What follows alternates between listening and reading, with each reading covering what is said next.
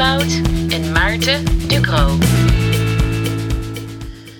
U luistert naar een speciale aflevering van de Krotcast en wel naar de allereerste Krotcast on Tour van dit jaar. Ik ben Daisy Ducro, producer van deze podcast, dochter van Maarten. En net als vorig jaar bel ik hem op de momenten dat na de televisieuitzending er toch nog wat te zeggen valt. Uh, dit jaar spreken we hem natuurlijk niet vanuit Frankrijk, gewoon vanaf de bank in Brugge. Hoi. Uh, laten we eens beginnen met de vraag waarom wij pas met de eerste Krotcast on Tour komen op het moment dat de Tour toch wel al halverwege is. Uh, omdat we gewacht hebben op het moment dat er uh, echt gekoerst zou gaan worden. En dat is vandaag in de twaalfde etappe uh, pas gebeurd. iedereen heeft kunnen zien en kijken naar Hirschi, Mark Hirschi van de Sunweb-ploeg. En die heeft gedaan wat eigenlijk nodig is om te wielrennen.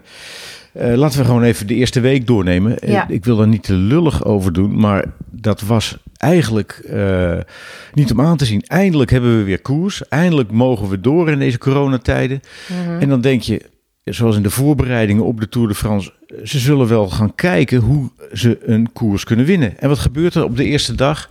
Uh, het hele peloton moet voorkomen dat ze vallen. Ze zijn alleen maar bezig met valpartijen te vermijden.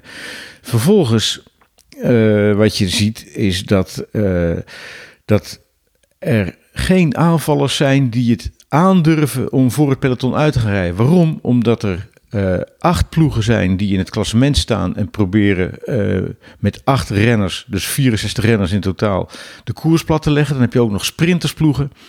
Uh, die proberen hetzelfde. Dus je hebt al, als je aanvaller bent, meteen 140 man achter je aanrijden. Die proberen jouw aanval te niet te doen. Dus dat wordt een heel lastig iets als het merendeel van het peloton bezig is jou te doen verliezen en te controleren. Ja. Nou, ik begrijp die aanvallers dus wel die gaan zitten, want die krijgen maar mondjesmaat mee aanvallers. Nou, dat, dat heeft geleid tot een hele week lang zitten te kijken naar. Uh, ja, toevalligheden. Bijvoorbeeld de wind. Oh, nu is er ineens wind op de zijkant en dan breekt het peloton. En dan gaan we maar eens hard fietsen. Uh, oh, laten we er zes wegrijden. Nou, zoals naar uh, de Mont Aigual of de Orcher Malet. en dan ja, heb je eigenlijk zes renners die niet tegen het peloton vechten. maar gewoon een, een, een, voorsprong bij elkaar fietsen en dan het onderling gaan uitmaken. En dat peloton rijdt gewoon zijn eigen koers met die uh, met die volgers. En ja, wielrennen is wat we vandaag gezien hebben. Dat is iets heel anders dan kijken hoe je de koers controleert. Dat is kijken hoe je die koers doorstaat. Hmm. Hoe je elkaar uitput door knijterhard te fietsen, maar niet uh, uh, zorgen dat een ander van je kan profiteren. Dus zorgen dat je de anderen eigenlijk onder druk zet, zonder dat ze van je kunnen profiteren, dan ga je afzien. En als je helemaal aan het eind van je Latijn bent, dan is degene die het meest energie heeft kunnen besparen, doordat hij slim en zuinig heeft gereden en dan nog een slimme zet doet, dan kan je winnen. Nou, dat hebben we vandaag gezien. Zo leuk. Dat is de hele kern van wielrennen. Die Sunweb ploeg, die zegt vandaag, nou, we moeten maken dat we mee zijn in die eerste ontsnapping. Want vandaag is een moeilijke etappe. En dan, uh, ja, dan kunnen we uh, niet winnen. Dus dan moeten we zorgen dat we mee zijn. Hm. Maar... Wat blijkt, ze zijn niet mee. Oei, wat nu? Ja, de ontsnapping is weg gaan rijden. er zijn eerst vier, dan twee erbij. In totaal zes jongens vooruit. En er zijn met twintig ploegen. Een van die veertien ploegen die de slag gemist heeft, is Sunweb. En die had erbij willen zitten. En die krijgen dat niet voor elkaar. Er zijn nog meer ploegen die de slag hebben gemist. En die gaan op kop rijden. Dat was de CCC-ploeg en de ploeg van Sagan. Die zeggen, dan gaan wij op kop rijden. En Sunweb profiteert. En die hebben gewacht tot 40 kilometer van het einde. En die hebben toen uh, hun beste mannen in de aanval gestuurd. Waardoor iedereen wel moest reageren. Uh, wat je zag toen, is dat kostte natuurlijk ontzaglijk veel moeite. Dat ploegen die nog niet erg goed hadden gepresteerd, renners naar voren stuurden. Zoals uh, Movistar met Soler. Die proberen dat gat dicht te rijden, dat lukt ze dan ook. En er komt een groepje weer bij. Het peloton is al inmiddels al op anderhalve minuut. Dat groepje verbrokkelt weer. En dan hebben ze een van hun jongste gastjes, waarvan ze weten dat hij het grootste talent heeft van de hele ploeg. Mark Hirschi, die sturen ze niet om regenjasjes, die laten ze geen bidonnen halen. Die zeggen ze nee, Wij weten dat je dit zou moeten kunnen. Wij maken de koers hard. Iedereen is nu aan het eind van zijn Latijn. En dan moet jij proberen een slotakkoord te spelen. Ja, te gek. Nou, dat heeft hij gedaan. Hij heeft aan topsnelheid op een heel lastig terrein in eh, de Corrèze, een van de ruigste gebieden van Frankrijk, op weg naar het massief centraal met een paar lastige klimmen, heeft hij een solo gereden van een kilometer of 30, 25, 30. En wat ze ook deden achter hem, ze konden er niet bij komen. En dat is precies wat nodig is in het wielrennen om te doen, wat deze Tour nodig had. Dit maakt dat de, al die bangerikken die in het peloton hebben gezeten, nu gezien hebben, het bewijs voor hun neus, zie je wel.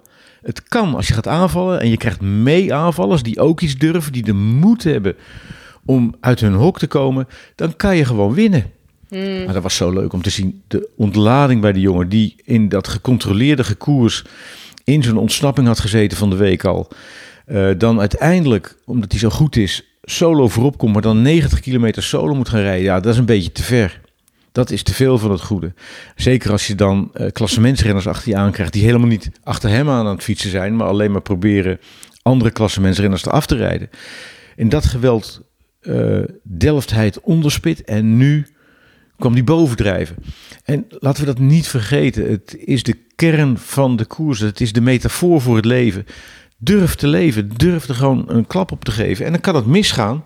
Maar als je met z'n allen in datzelfde plan bezig bent, zoals die Sunweb-ploeg vandaag, dan, dan kan dat. En ik verwacht, we zijn nu halverwege de Tour, de zwaarste Tour ooit. Alle vijf bergketens die er zijn in Frankrijk, daar gaan ze langs. En wat blijkt? Dat heeft de renners kennelijk zo geïntimideerd dat ze juist in die controle schieten en niet de mogelijkheden van het parcours gaan gebruiken om de tegenstander onder druk te zetten. Ik denk dat nu het hek van de dam is. Eh, het peloton heeft geproefd van de mogelijkheid om eh, te winnen op een, eh, op een bewonderenswaardige manier. Niet door te controleren en te wachten. En dan maar een sprintje te rijden op het eind en dan wint er altijd één. Nee, ze zijn gaan kijken hoe kan ik mijn kansen vergroten.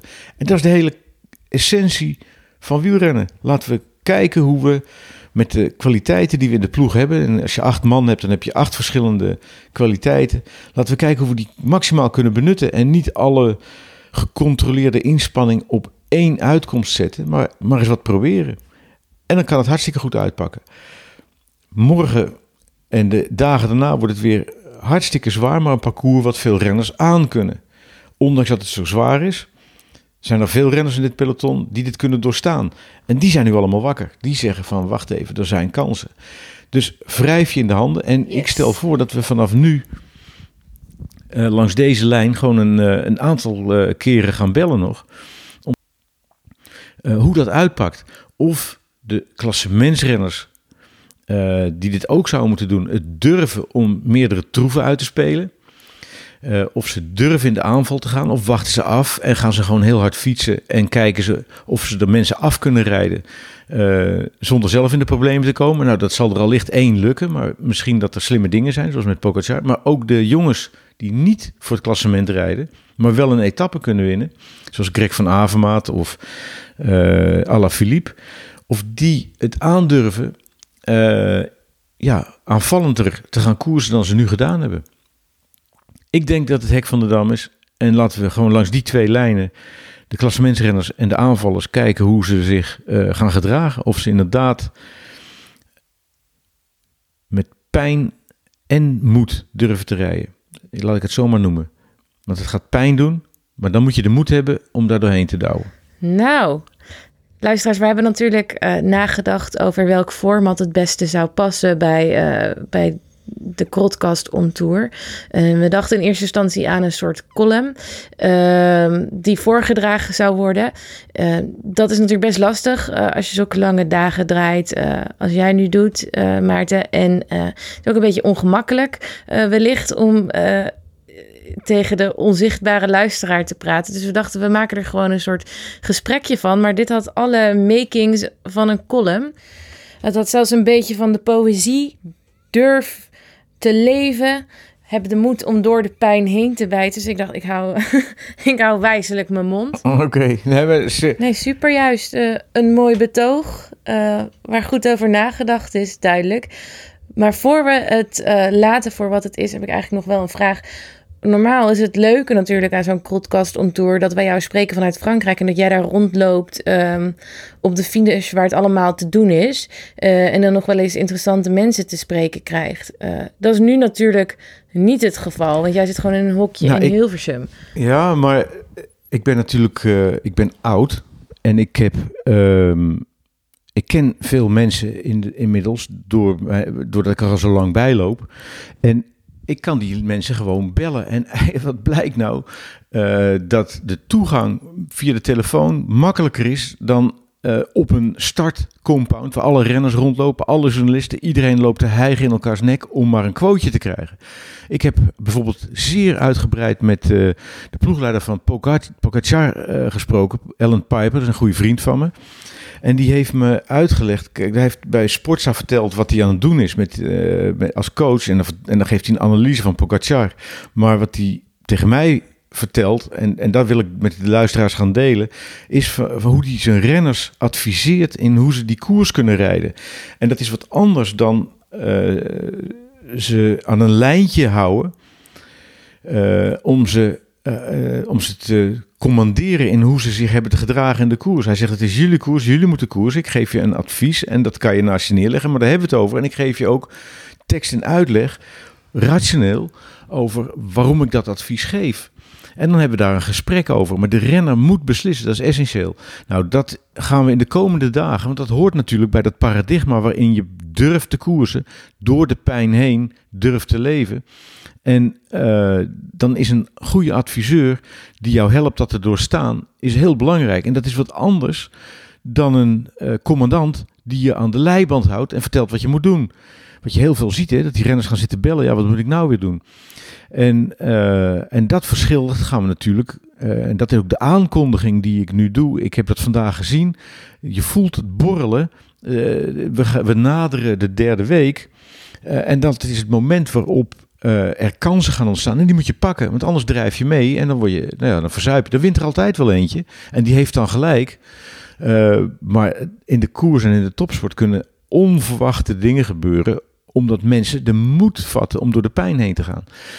En dat eh, kan die Piper heel goed uitleggen. En daar gaan we het nu niet over hebben, maar dat kondig ik alvast aan. eh, hoe dat werkt. En ik heb ook gesproken met renners die dit ondergaan en wat die daarvan vinden. Ehm, dat dus kan ik ook aankondigen. Eh, Piet Kenjuk is zo'n vent die in de Skytrein heeft gereden en daar mentaal eh, erg onder geleden heeft. En die kan daar een eh, verhaal over vertellen hoe dat werkt en welke weerslag dat heeft op je prestatieniveau. En hoe dat uiteindelijk ook geleid heeft tot het vroegtijdig inluiden van, zijn, van het einde van zijn carrière. Hij is nu Mm. 31 en hij is al twee jaar geleden eigenlijk gestopt. Omdat hij het gewoon mentaal niet meer trok op die manier. Nou, dus stof eh, genoeg en lijnen genoeg waarlangs we eens verder kunnen verkennen hoe dat gaat. En ik zou het ook mooi vinden als we reacties konden krijgen van de mensen over welke eh, dingen zij uitgediept willen zien. Of wat ze van zaken vinden die we hier te berden brengen. En als mensen willen reageren, ideeën of vragen hebben, ehm, hoe kunnen ze jou het beste bereiken? Een tweet sturen eh, was handig. Eh, tweeten, dat, is, dat volg ik wel een beetje. Ehm eh, Ed Maduk, hè? Ja, precies. Ed Maduk, tweet Maarten. ehm, en dan komen wij er in een volgende aflevering van de Podcast on Tour op terug. En het is het plan dat dat er een paar zullen zijn, hè? Ja, ik, ik, ik schat zo. Sowieso als er eh, een gebeurtenis is die in lijn is met het thema wat we hier hebben aangeroerd. Eh, gaan we in het controleparadigma of gaan we in het eh, eh, leefparadigma, zeg maar. De tekentafel wielrennen of het echte wielrennen. En, ehm, en als er vragen zijn of dingen die, die moeite waard zijn om even door te nemen. Dus ik vermoed dat we dat zo om de twee, drie dagen even een, een korte notitie maken. Nou, dat klinkt als een plan. Dat was hem. Succes morgen en ehm, hopelijk wordt het een, eh, een mooie etappe weer. Het moet, anders moeten we deze hele podcast opdoeken.